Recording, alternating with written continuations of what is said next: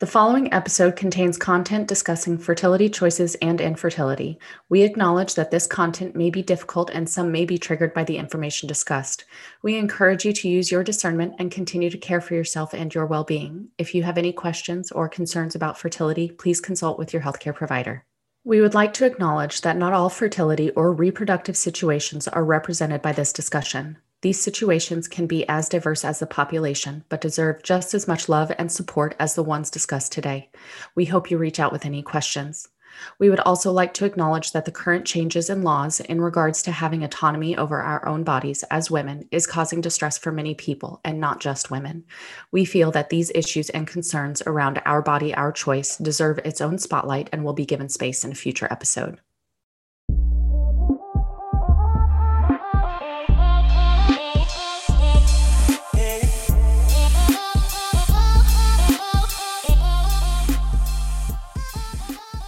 Welcome to Love Always Self, a podcast about connection to self, reflections of self, and how this impacts our reality. We're all about trying to find balance, discovering tools for spiritual wellness, and creating a safe place to have loving conversations about a broad range of topics. I'm Karista, a spiritualist with a background in nursing, health coaching, and personal training. I believe in a holistic mindset where everyone and everything can work together in harmony by giving love and attention to the body, mind, and spirit so that we can create a more balanced life. I want to help guide you in your personal journey to create a life filled with joy, magic, and love. And I'm Shira, an explorer of personal truth with a background in program management, finance, and more recently, a spiritual intuitive, learning to connect with spiritual guides whom I like to call Mount Glass. I have an always growing passion to not only guide myself, but to also guide others in opening to and creating stronger connections with our highest self, allowing us to see and feel life in a whole new loving light. We believe that we are all connected, and by learning to love self, we will elevate the collective consciousness and learn to create deeper connections with each other, self, and source. As we grow and learn through our own life adventures and self discoveries, we hope you gain insights into your own truth. Don't forget to subscribe to stay notified of new content. We would love to hear from you. So if you have any questions or topics you'd like for us to discuss, please email us at contact at lovealwaysself.com. Or you can follow us on Instagram and Facebook at lovealwaysself, and this will be linked in the show notes.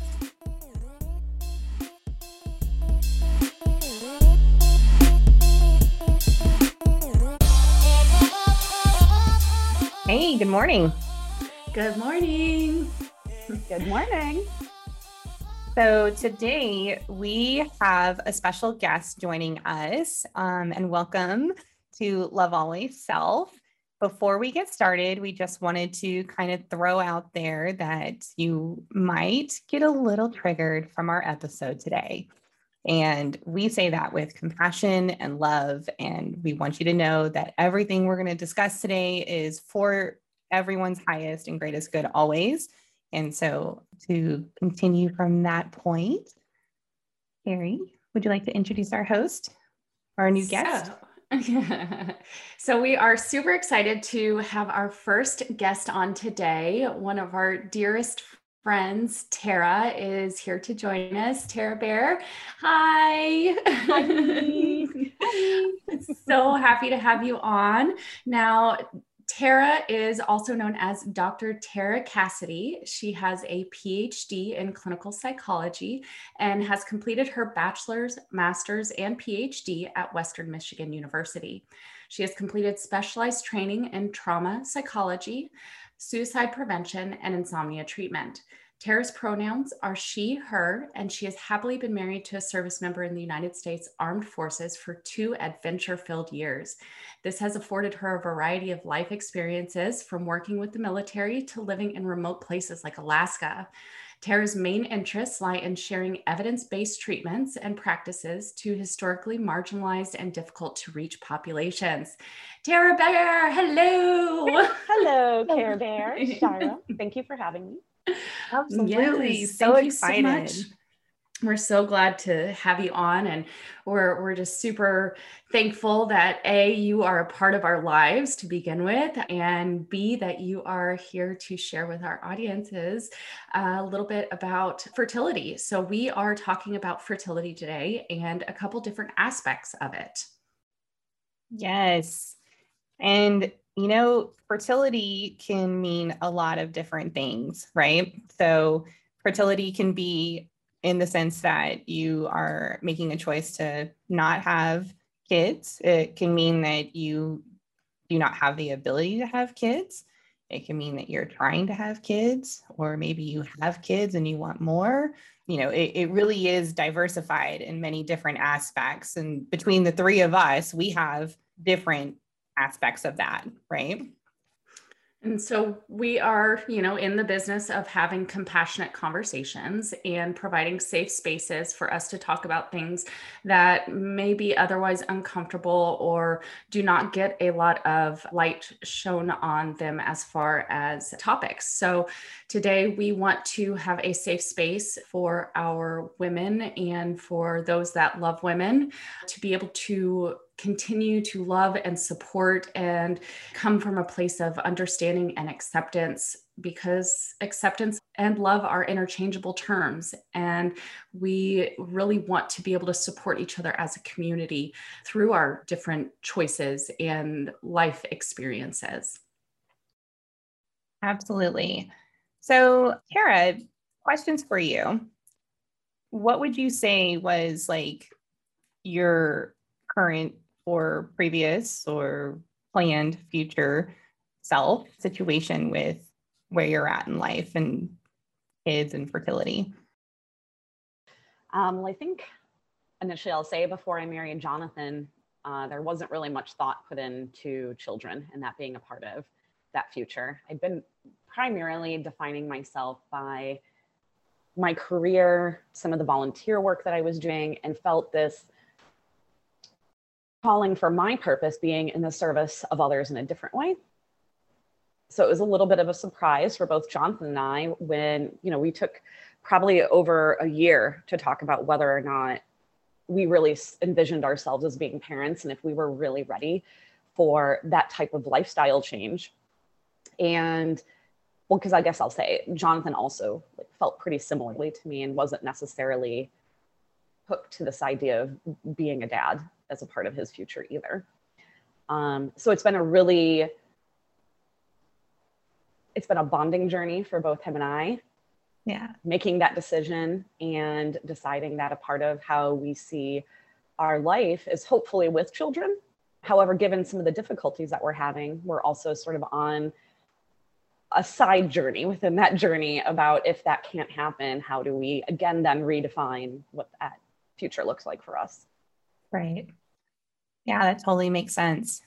And I feel like Carrie and I were always kind of a bit in a similar place as far as like our outlook on having kids. Carrie, do you want to talk about yours? Yeah, Tara, you and I actually talked about this when we first met. Was that like four years ago? Mm-hmm. Inadvertently via Tinder, may I add. um, yeah, yeah. We'll let you guys what? figure that one out. so yeah, you and I had all, all three of us have actually had conversations where we weren't 100% sold on the produced ideals of the current world outlook on you know having children right? We we've been taught and correct me if I'm wrong, but we've been taught from this aspect of, well, if you're not having a family, if you're not, you know, trying to have kids, then you're not really living your fullest potential. You're not really successful. You know, you're not giving back to society in this way of reproduction. And I actually, at a younger age, you know, in my early 20s, I, I grew up as an only child. And so I actually wanted six kids when I was in my early 20s. And I got married at a young age and it I was going to get pregnant by this time and have my second by this time. And then I realized that I was in a really unhealthy relationship and I did not want to reproduce with this person. I did not want to have to be tied to that person, you know, longer than you know my desire and after divorce ultimately I started finding out more about myself and finding more comfort in myself and happiness within myself. And started to realize that you know this ideal of children may not necessarily be you know what i want my life to be based around. And you mentioned something tara about really wanting to be in the service of others and that has been a huge driving factor for me as well i started viewing the community that i was caring for as my family as a child in a sense. You know, I don't want to say I'm being paternalistic to humans when I care for them, but I'm feel more energy is available to be able to care for those people when I'm not having to give energy towards raising another human. And so ultimately, you know, my husband, when I met him, he was very much, I don't want children. And so I was just kind of like, okay, you know, that seems to be aligning right now. And so for my husband, John, and I, we have decided that we are not going to have children and focus on our enjoyment of this life and our growth and our professional development and whatever kind of spiritual development that we want to focus on. And I know that a lot of my family members have struggled with that, and even friends and coworkers. Oh, you know, you're married now. Next step is babies, and it's like, oh, okay, yeah, okay. Huh. You know, no. you choose. You choose to to continue that conversation or not. You're just like, okay, because mm-hmm, mm-hmm, mm-hmm. if you you know if you say, oh no, we're not having kids, that you know brings up a whole struggle as far as you know somebody wants to convince you. Oh but you would be great at having you know being a parent. And sure yeah yeah maybe i would. I really don't have any doubts around that. But it's just not my choice. Yeah i mean talk about a topic that literally brings someone's belief system to the look on their face right? Oh yeah. When you say that you're not having children or that's the decision that you've made. Mm-hmm, mm-hmm. Yeah, agreed. It's hard to accept that from other like other people struggle with accepting that. And as I stated earlier, acceptance can be used interchangeably for love too. Mm-hmm. And so this is about loving each other, accepting each other's choices, even if we don't agree with them, and loving each other through those choices. Yeah. And definitely bringing yourself to a zero point frequency and step back and see that maybe this is their plan all along, right? Like mm-hmm. maybe step back out of the physical aspect of yourself and understand that this is possibly what their map was, what their mm-hmm. design was to come here and have those types of experiences because we could have gone through many lifetimes ago and we've had tons of children. Who mm-hmm. knows? So yeah, feel like another topic from your show is also vulnerability because I think mm-hmm. that people don't realize that when you don't have that when you look at others from that particular optic of of course you want children and of course you're able mm. and ask a question like that they don't necessarily realize the vulnerable position that that can create mm-hmm. and the level of us deciding ahead of time how much are we willing to share talk about it and like you said carrie for some people deciding i'm just i'm not stepping into that space with that particular person. Mm-hmm, mm-hmm. yeah so my particular i would say decision when at a pretty young age honestly i, I had decided i didn't want children. I think it mostly started off from a fear base. I didn't want my hips to get bigger because they would tell you that your hips get bigger and I was like, oh no, that's not happening. And then it would go into a uh, this is just this is just not my plan. It's not for me. I I love kids when I can give them back. I wouldn't say that I'm probably a very super kid person, but I, I do think they're the cutest things ever. Again, when when I can hand them back. So for me, I'd always known that I have no plans on having children things took a little bit of a turn when I got married and he has kids. And so for him, he's older than me. He's about 14 years older than me. So like his kids were already like one was an adult already about to get married, you know, back when him and I were uh, settling into our relationship and deciding to get married and stuff. And then his other one, you know, was in you know his uh, going into being a teenager and becoming a teenager. So i stepped directly into a, a motherhood role shortly after getting married but i still at that point had already told myself that i don't want children for myself right? I don't personally want to have any kids. And then of course fast forward through time you know within the last year i ended up getting cervical cancer and I had to get a hysterectomy. So my decision whether I spent several years in a relationship and then later maybe decided or changed my mind, well, that decision was then taken away at that point. So there's like a lot of emotional transitioning happening there because even though I had already told myself that I didn't want to have kids and I had already made that decision with my spouse, you know, he he's older, he doesn't, you know, he's already raised two, like all that fun stuff. It was still traumatic to me to go through an experience where I no longer had a decision in that. Mm-hmm. I completely understand that because even though I've made the decision not to have children, I still like having the option. Right. Like the idea of my choice being taken away is not preferred for sure. Right. And I do think you make a valid point that this doesn't mean that we don't love children. I adore kids. Like that was my first job, you know, started babysitting at, you know, 10 and then worked at Stepping Stone Daycare and the babies for several years. Like I loved that. Oh yeah. But I like giving them back as well.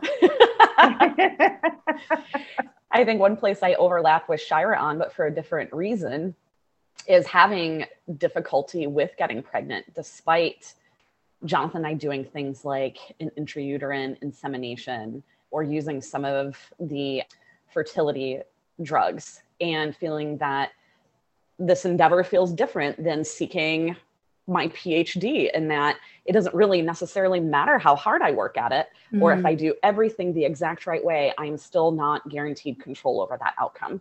Mm-hmm. Mm-hmm. I feel like for any of us that losing that perception of control over something that you really want is a hard thing to to come to terms with.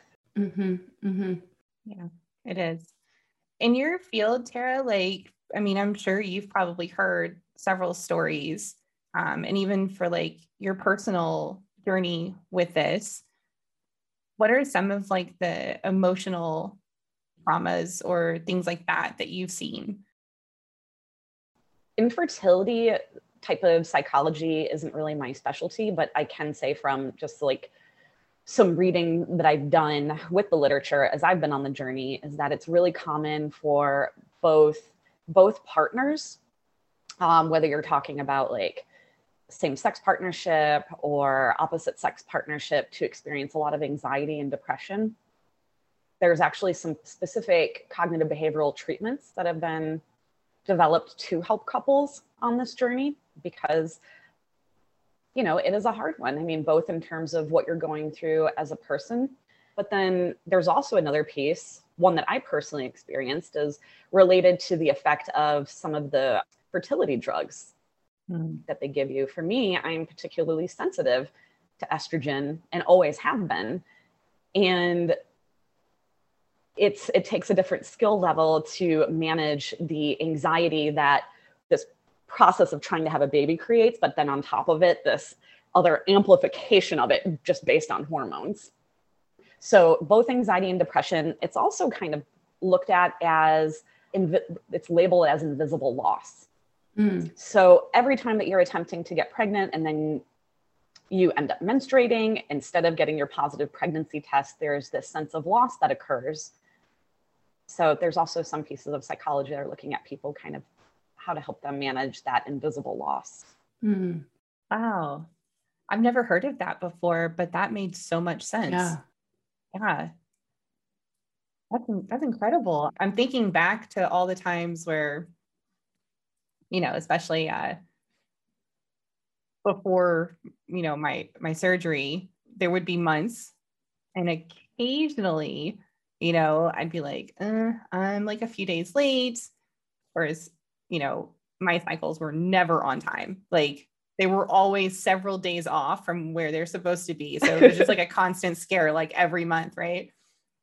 you know, and so it was kind of a you, you would get it and then you'd be like, you'd have like a little switch in your head that just says, oh, and then you're like, oh, thank God, you know, mm-hmm, like, mm-hmm.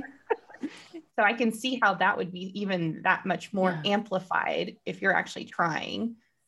So, wow. That just blew my mind. Okay. Yeah. And and it's interesting because like I I know that when I was in the transition period of deciding, I did feel a sense of loss as well. You know, that because I did originate with this idea of having a full house of children. And so that term is, yeah, I, I hadn't heard that either, the invisible loss, but that makes a lot of sense. And I can't, you know, it's hard for me to put myself in the shoes of actually putting forth the effort and, you know, feeling like it was unsuccessful. So, can you share some of your experience with the the coping with tools that you've used between you and Jonathan? How you support each other, and also I would love to hear how you want to be supported. Mm-hmm. Where do I want to start? So, I, I think one of the strengths that I have with my relationship with Jonathan is that partially there is this foundation set by being a military couple. We've done a lot of hard things together from moving me up from Texas to Alaska, mm-hmm. Alaska to here in, well, Illinois, Missouri, and doing these things on our own, living together. We had just moved here around the time of COVID. So, living together through COVID and without having had much of an opportunity to develop a community or social support system here prior to it hitting.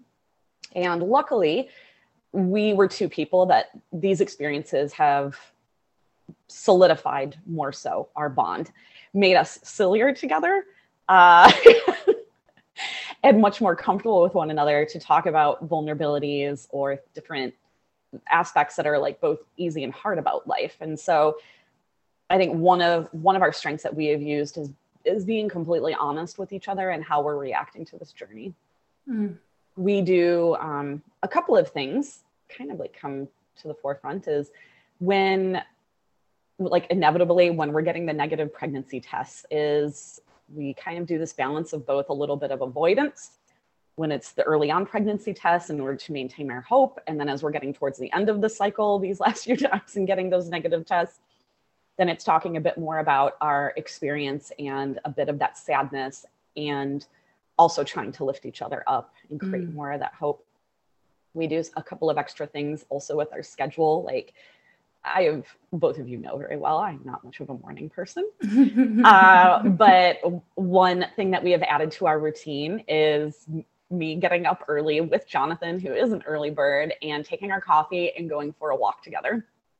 Oh, nice. Talking about the day, talking about you know whatever it is that we want to, but just being able to have that time in the morning to you know like set the calibration for the day. Mm. So I think we focus a lot on how do we increase our communication and our bond as we do something really really hard yeah. I, I think the the point of vulnerability you know coming together as individuals and coming together you know to support each other through that vulnerability because you know we to heal to support each other we have to be able to talk about it with each other and you know, I'm just going to Brene Brown you, you know, yeah. there's a lot of strength in vulnerability. And mm-hmm. while it feels scary, there's so much building up within that momentum of you know utilizing each other through those experiences to to just talk and get it out because the more we stuff it down right the more we resist the more it will per- persist Right. So I agree. I, I just love how you two being able to talk to each other and express your emotions and you know disappointments and being able to feel that with each other just strengthens that bond between the two of you and i think that's really beautiful it sets a nice foundation too like mm-hmm, mm-hmm. i feel very strongly about being honest with people about doing infertility treatment because I think so often things like miscarriage and infertility are things that women feel like they need to keep only to themselves or the struggles with it can't share with anybody else or it means that there's something wrong with me or you know variety of things that that we think as we go through this process and i think jonathan and i having this nice foundation means that when for example when i share with my coworkers or my supervisor that the reason why I'm asking for all this time off during the week, you know, two hours here, two hours there, is because I'm going through infertility treatment and it's important that I get in for the blood work that they need me to do or that I'm there for the exams or the procedures. Mm. And also to know that, you know, some days if I'm looking a little bit cranky or upset that this isn't personal with work, that this is me trying to, to process and manage both working a difficult job and doing a difficult thing like infertility treatment. Mm-hmm.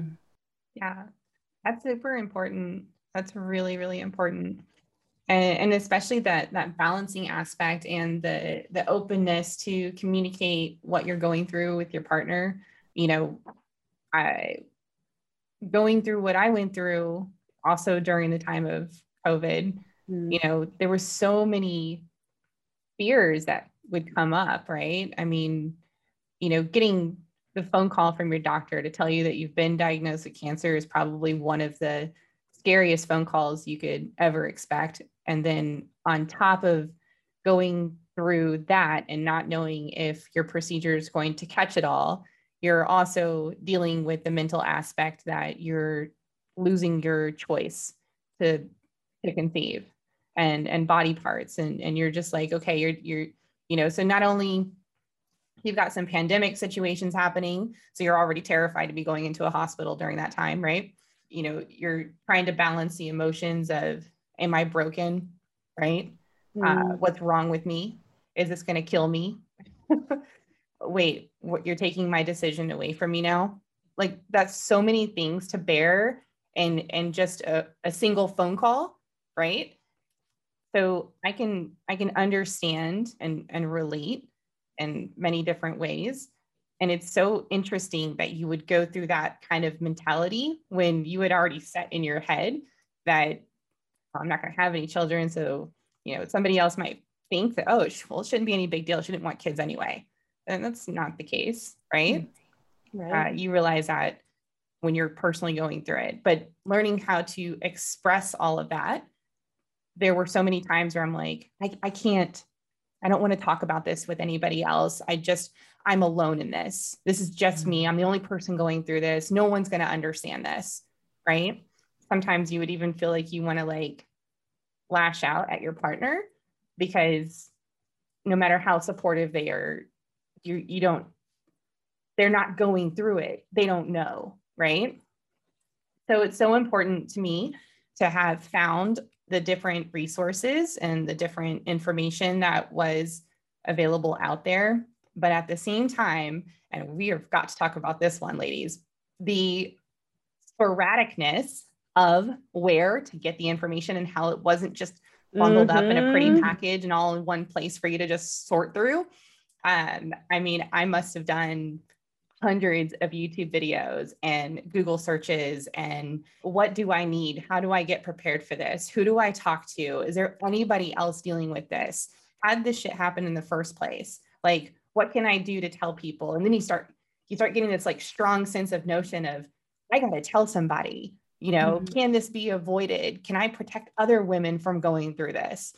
Like it, it's a it's a, an emotional roller coaster but yeah, the the information section of this though, like for for you, Tara, you know, where would you say that you went, you know, or did you even experience something like that yourself when just trying to find resources for Absolutely. not only the physical but the emotional? Yeah. Absolutely. It's been and still is confusing. You have I feel like you have a like within the scientific community, we would say like, we have a lot of correlational data and not necessarily a lot of causal data that tells you like we know we need the sperm and the egg. And it kind of feels like after that you know uh like what else is going to make this increase my chances? And and even something like doing intrauterine insemination the chances of success change based on your age and your difficulty, your particular situation. And so you might be looking at only a 10% chance, no matter what else you're doing. But yes, like, so I would look online, but experience the same thing as you, Shira, where it was like, how do I know who's reputable? Like, even sifting through, like I was saying, some of this like correlational kind of data was like, you know, don't run but then you know plenty of women who are runners and get pregnant, mm-hmm, right? Mm-hmm, right? Don't eat soy, but you know plenty of vegetarians that get pregnant, right? and so it became this like, okay, fine, I'll give up soy. Okay, fine, I won't run. Okay, it sounds like biking is okay, but really? running is yeah, biking is okay, but running's bad. Sitting on a tiny little seat, your vajay on that tiny little seat is okay. yes, my vajay is okay, but Jonathan shouldn't bike because it's bad for the testicles. so it was like, okay, fine, Jonathan won't bike and I'll bike. so he can run while you bike. exactly. so it was, yeah.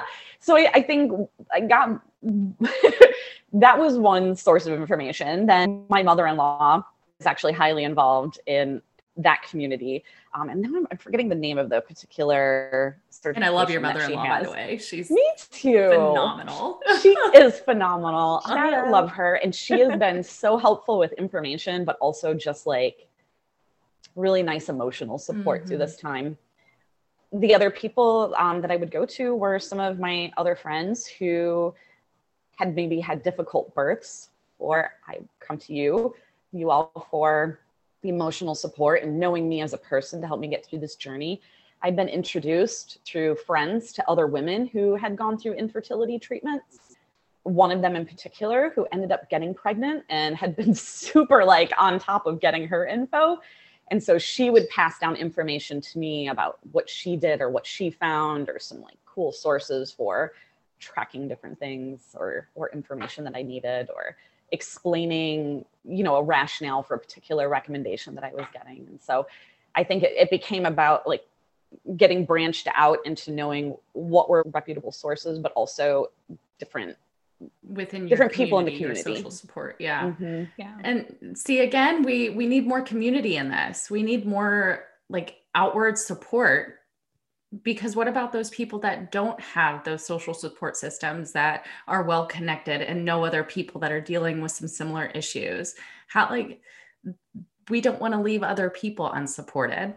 Mm-hmm. and i kind of want to circle back around to something about you know tara you've done a great job really focusing on you know the hope and being vulnerable uh, with your husband with jonathan and supporting each other but Shira, you said something that I really wanted to, you know, make sure we touch on is that sense of brokenness, that feeling guilt, that looking at ourselves and saying, what am I doing wrong? You know, something must be wrong with me. Oh, yeah. How do we how do we address those types of internal battles? I think honestly, like just from my own personal experience, you know, and I, I try to do my best not to talk for anyone else outside of my own personal experience. So, but I'm, I'm sure there's there's plenty out there that can relate, uh, just based even off the conversations I ended up having with friends during this time, right, or during that time.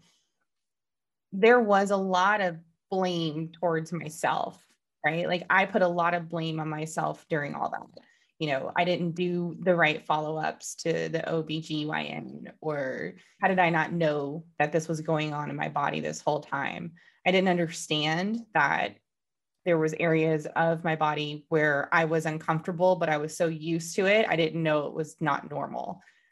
You know, there were so many things that I I felt to myself that maybe I could have stopped this before it got to this point.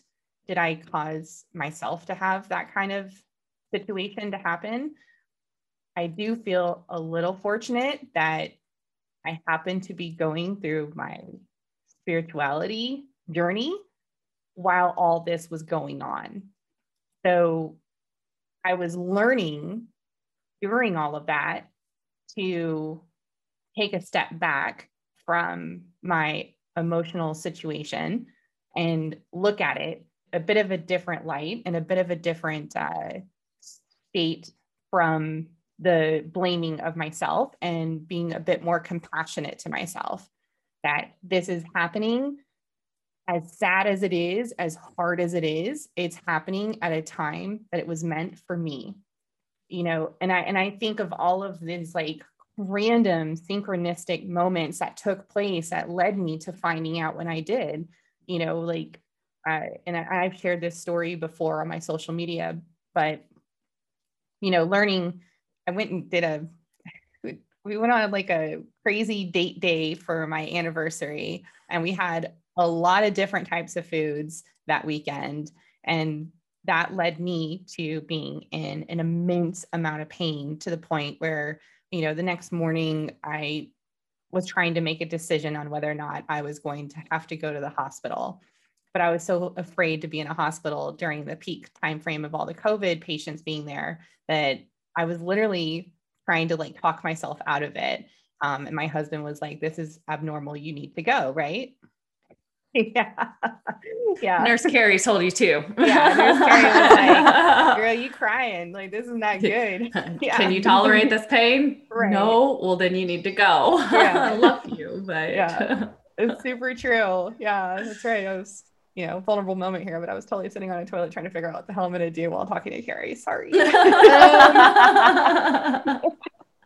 and um, yeah and so i did end up going and they did you know an mri and a cat scan and then that's when they found everything you know and so honestly I'll, I'll be honest when they kept coming into the room it was like bad news bears they just kept giving me more bad shit every time they walk in the room and tell me my results but i kept thinking about like you know the turn of events that took place right? Like i walked myself through this but looking at it from a bit more of a neutral perspective and not so much it's your fault you're broken you did this to yourself right? Which is really harsh. And and we've got to you know as a species we've got to stop blaming ourselves for everything that goes wrong in our lives. Sure we can make a mistake uh, in a general sense but it's okay that things happen to you at the time they happen because i do tend to look back at that situation now and i am a bit more grateful for it because I learned so much and it brought me into a community,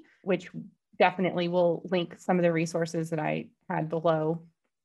But I met a lot of people from uh, hystersisters.com that I, I mean, what an incredible resource. Talk about, you mm-hmm. know, a really good one stop shop. And you know, there was a lot of people there that were very supportive and they tell their stories and you share that with them as well. And they help you with that support system that you really need during those times. You know, I'm also very fortunate that I have my friends that I have, including you ladies, so that were there. And I did a lot of energy healing work during all that too. Uh, Carrie, you were you've been on a journey on practicing how to do Reiki. And so I was like, I will be your test subject. Mm-hmm. Get this shit out of my body, right? Like, so she actually did a uh, a Reiki session with me. I felt a pop when she did it too. It was super cool. Like I, it was like a, a pop of energy, like right on the top of my stomach. I was like, what the shit was that? You know? and no, no.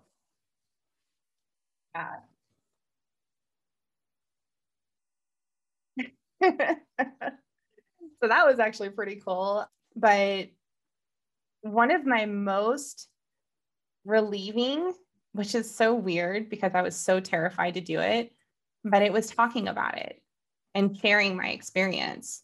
I it took me uh, probably a few days. I had like typed up notes on what I wanted to share, how I wanted to tell my friends and family, because I honestly I didn't know what the outcome was going to be. I didn't know if the cancer had spread to the colon or anything else, right? So, but I didn't want anyone to have that same overwhelming feeling of being alone, even though I knew I wasn't. it was it was a very uh, interesting situation because you feel so alone even when you have so many resources out there and you have so many people around you to support you. So I, I think about that right? I think about like well why did i do that? Like i wasn't alone. I was never alone. And it's something i tell you know our audience all the time and people that i talk to like you know whether you see them or not you're literally never alone.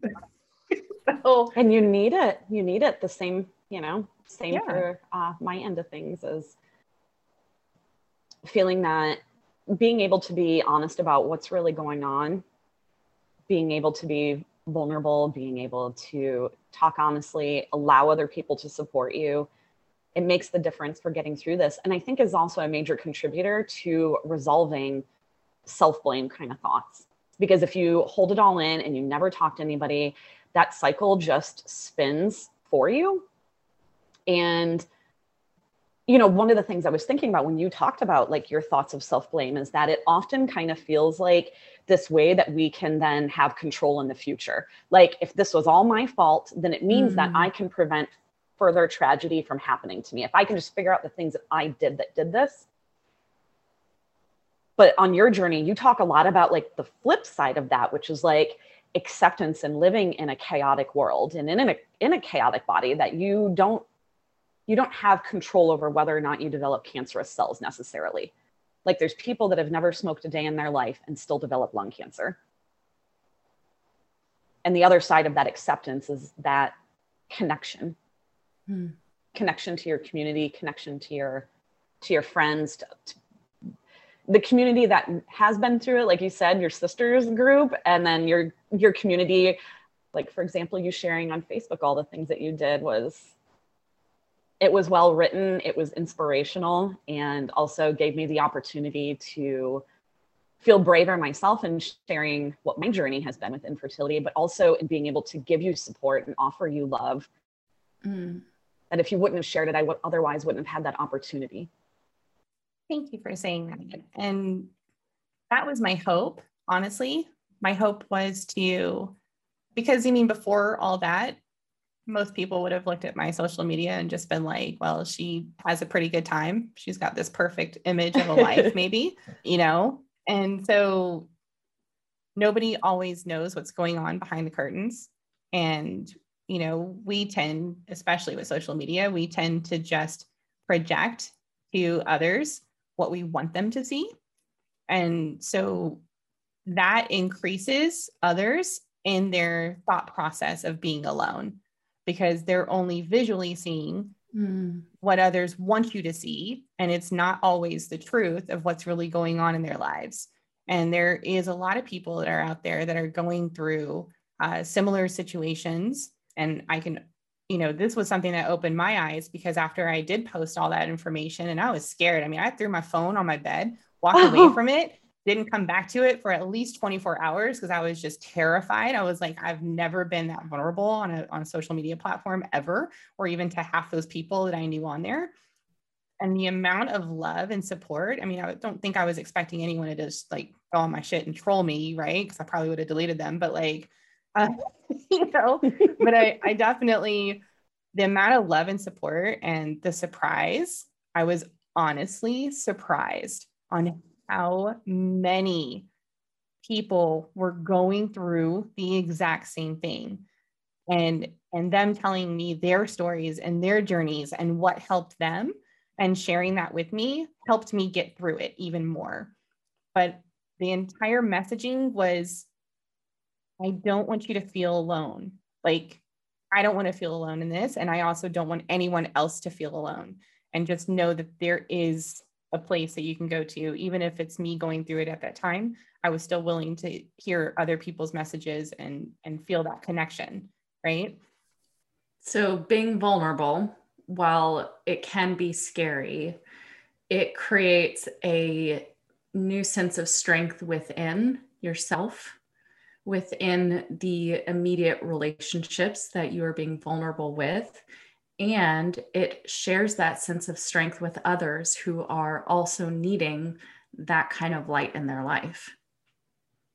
It's just a a beautiful reminder of the importance of having these kinds of uncomfortable conversations and being compassionate through it. You know, compassion is one of our greatest powers, right? It is us us being able to love each other through our differences. And while we may not always understand or may not always be able to relate having that compassion listening with love you know accepting somebody for who they are the state that they're in and what they're going through and continuing to love them through all of it that is something that is so needed right it now. Is so needed.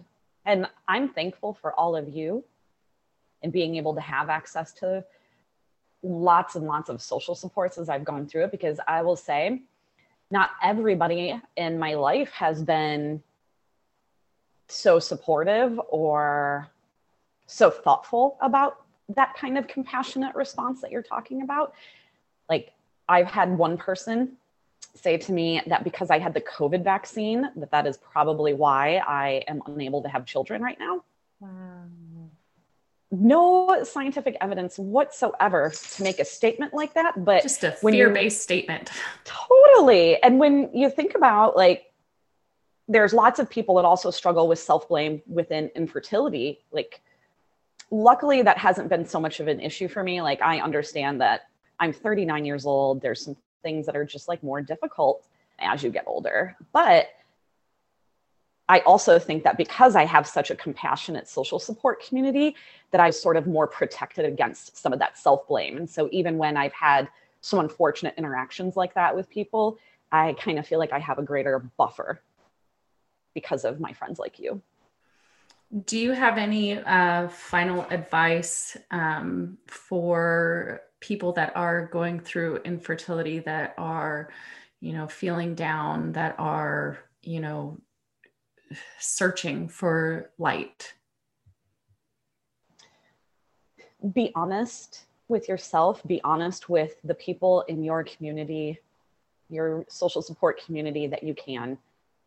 Take that chance to be vulnerable to get that alternative information that it's not your fault be willing to confront and be vulnerable with those hard feelings that come along with that sense of loss or that loss of control. And I think the more that you're able to dive deep into that and get the support that you need while you go through it, whether, you know, maybe some people will need therapy, some people, their friends will be good. But I think that's it's a huge component of getting through this journey in a way that helps you to see your purpose, your meaning, where are you going next and not be so like sucked up by the despair and i don't mm-hmm. know if if it's I'm, I'm really interested also in Shira's response to that because I feel like Shira's journey has been one of that loss of control too. And I also hear what's in part different from mine is that I didn't have to confront mortality in that moment at the same time. Mm. Yeah for the most part, what helped me was first of all, I have control issues. Something I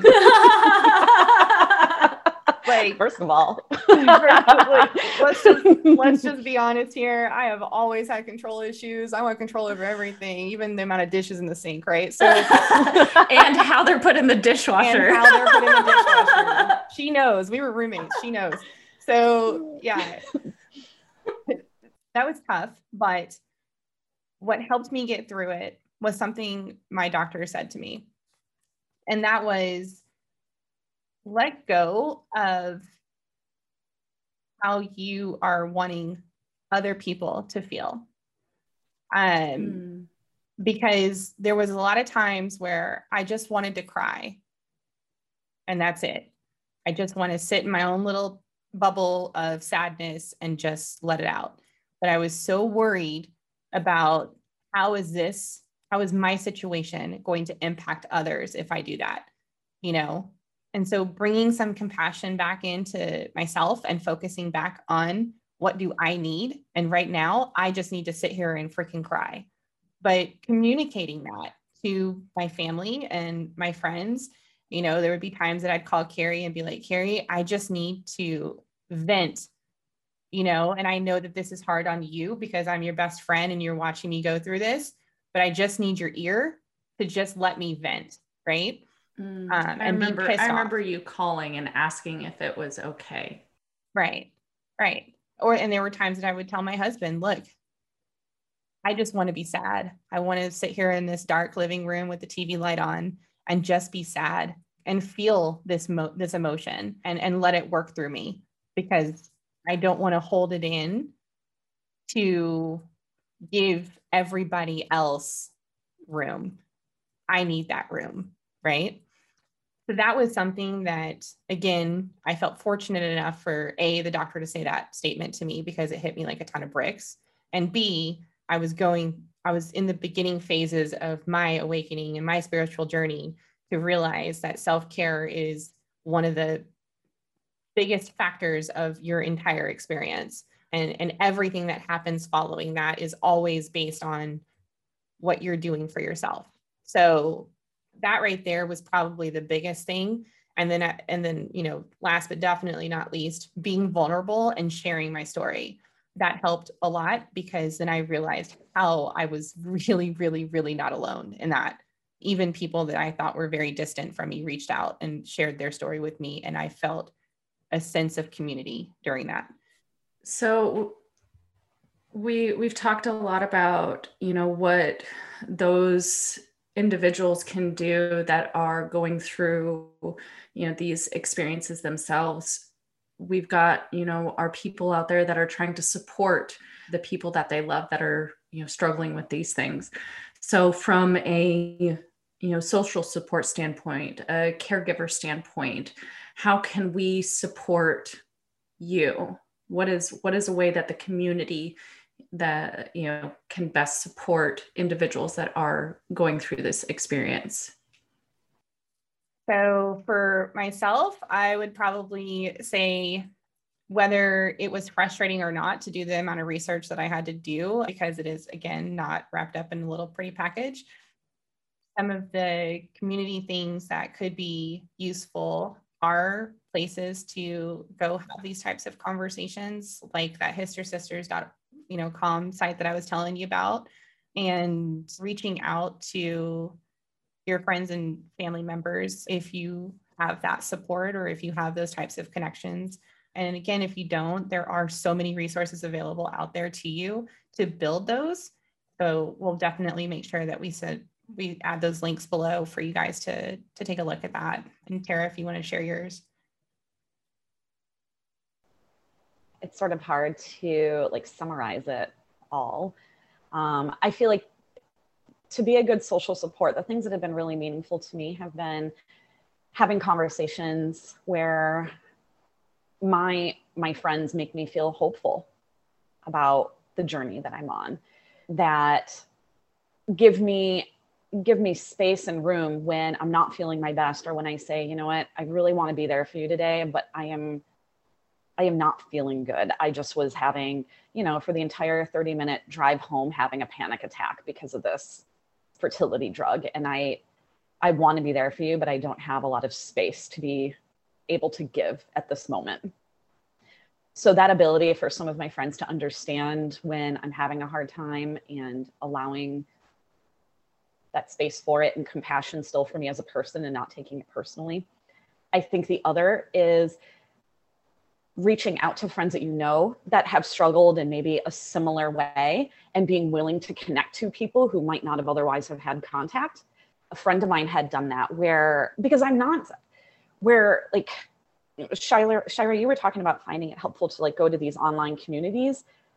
And for me, it felt more like rumination and was like upsetting me more to read some of the blogs and to join some of those like online formats. But I had a friend who connected me with a, a friend of hers that I'd never met and would never have the opportunity to meet, you know, and she sort of reached out to her outside of me and said, Hey, like, I have another friend who's going through something similar. Can I introduce you? And asked me the same thing. Would you be okay if I told her about what you're going through. Can I introduce you? Like, she's an amazing guru of infertility information and has gotten pregnant. And she connected us, and this woman had been so helpful awesome. along this journey.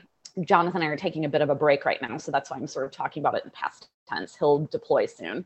And so we're putting a pause on things until a little bit later so that we have a greater chance of him being present for the birth. But so I need to reach back out to her. That I'm reminding myself of that right now. Uh, but she has been she has been so helpful, and so I think that piece was really cool. That willingness to kind of connect people that that otherwise maybe wouldn't have had contact. So one piece of advice that I have for friends or family, you know, that are going through or may have somebody that they love that is is dealing with fertility issues or you know is is struggling with pregnancy struggling with you know the loss of choice and that's to just listen you know mm. hold space for that loved one to be whatever they are in that moment whether it's happy whether it's sad whether it's grieving, whether it's playful. Hold space for that person. Well, do the portion of communication that we struggle so hard with. Shut your mouth and listen. and I highly, highly recommend if you are in the physical space with that person, just to open your arms to them. Sometimes all that they need is a hug, a hand on their hand, nodding in awareness and acceptance, and just reminding that person that you love them, which is doing so through the through the physical, you know, uh, uh, offering of holding space for that person. Oh, babe, you are so good at that too. I just yeah. want to bring up like part of my infertility journey meant that I couldn't go to Jamaica for your wedding. And I, before I could even get the words out to tell you that the doctors were telling me I couldn't travel and I'm crying, you listened, you provided me so much compassion and so much love. And even though, like, your wedding had been postponed a year because of the vid already. like, yeah, other people were like, we can't travel there now, like for whatever reason. And like, you are especially adept at that listening and giving of love, even even when it meant something personally painful for you. And I just love and appreciate you for that.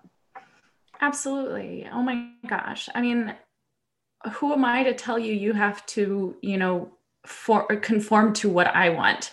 It's your life too you know we we are each here having our own personal experience with you know our, our needs for personal growth. Who am i to limit you in that? I love oh, you guys so much. love you guys love so, you. so much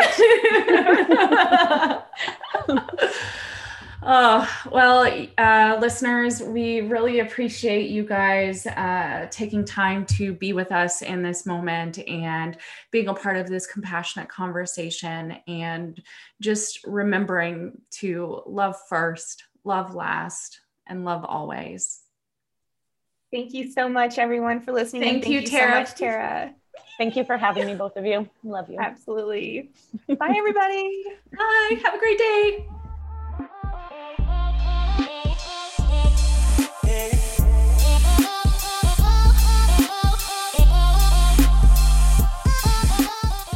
Lovely infinite beings, thank you so much for taking the time to be with us in this moment and being open to receiving light and love. We hope you enjoyed today's episode and we really look forward to our next connection. And as a reminder, don't forget to hit that subscribe button to stay notified of new content from Love Always Self. You can also follow us on Instagram and Facebook at Love Always Self, which will be linked in the show notes. We would love to hear from y'all. So if you have any questions or topics you'd like us to discuss, please email us at contact at lovealwaysself.com or send us a private message on our social media. I'm Karista. And I'm Shira. And until next time, love, love always self.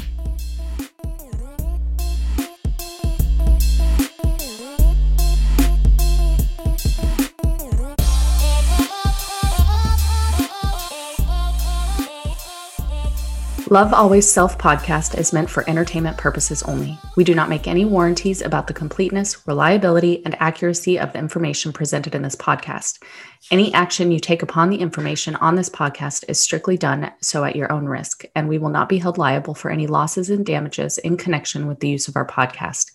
Any and all medical concerns should be addressed with a licensed healthcare provider, as well as any questions that may be derived from information discussed in this podcast.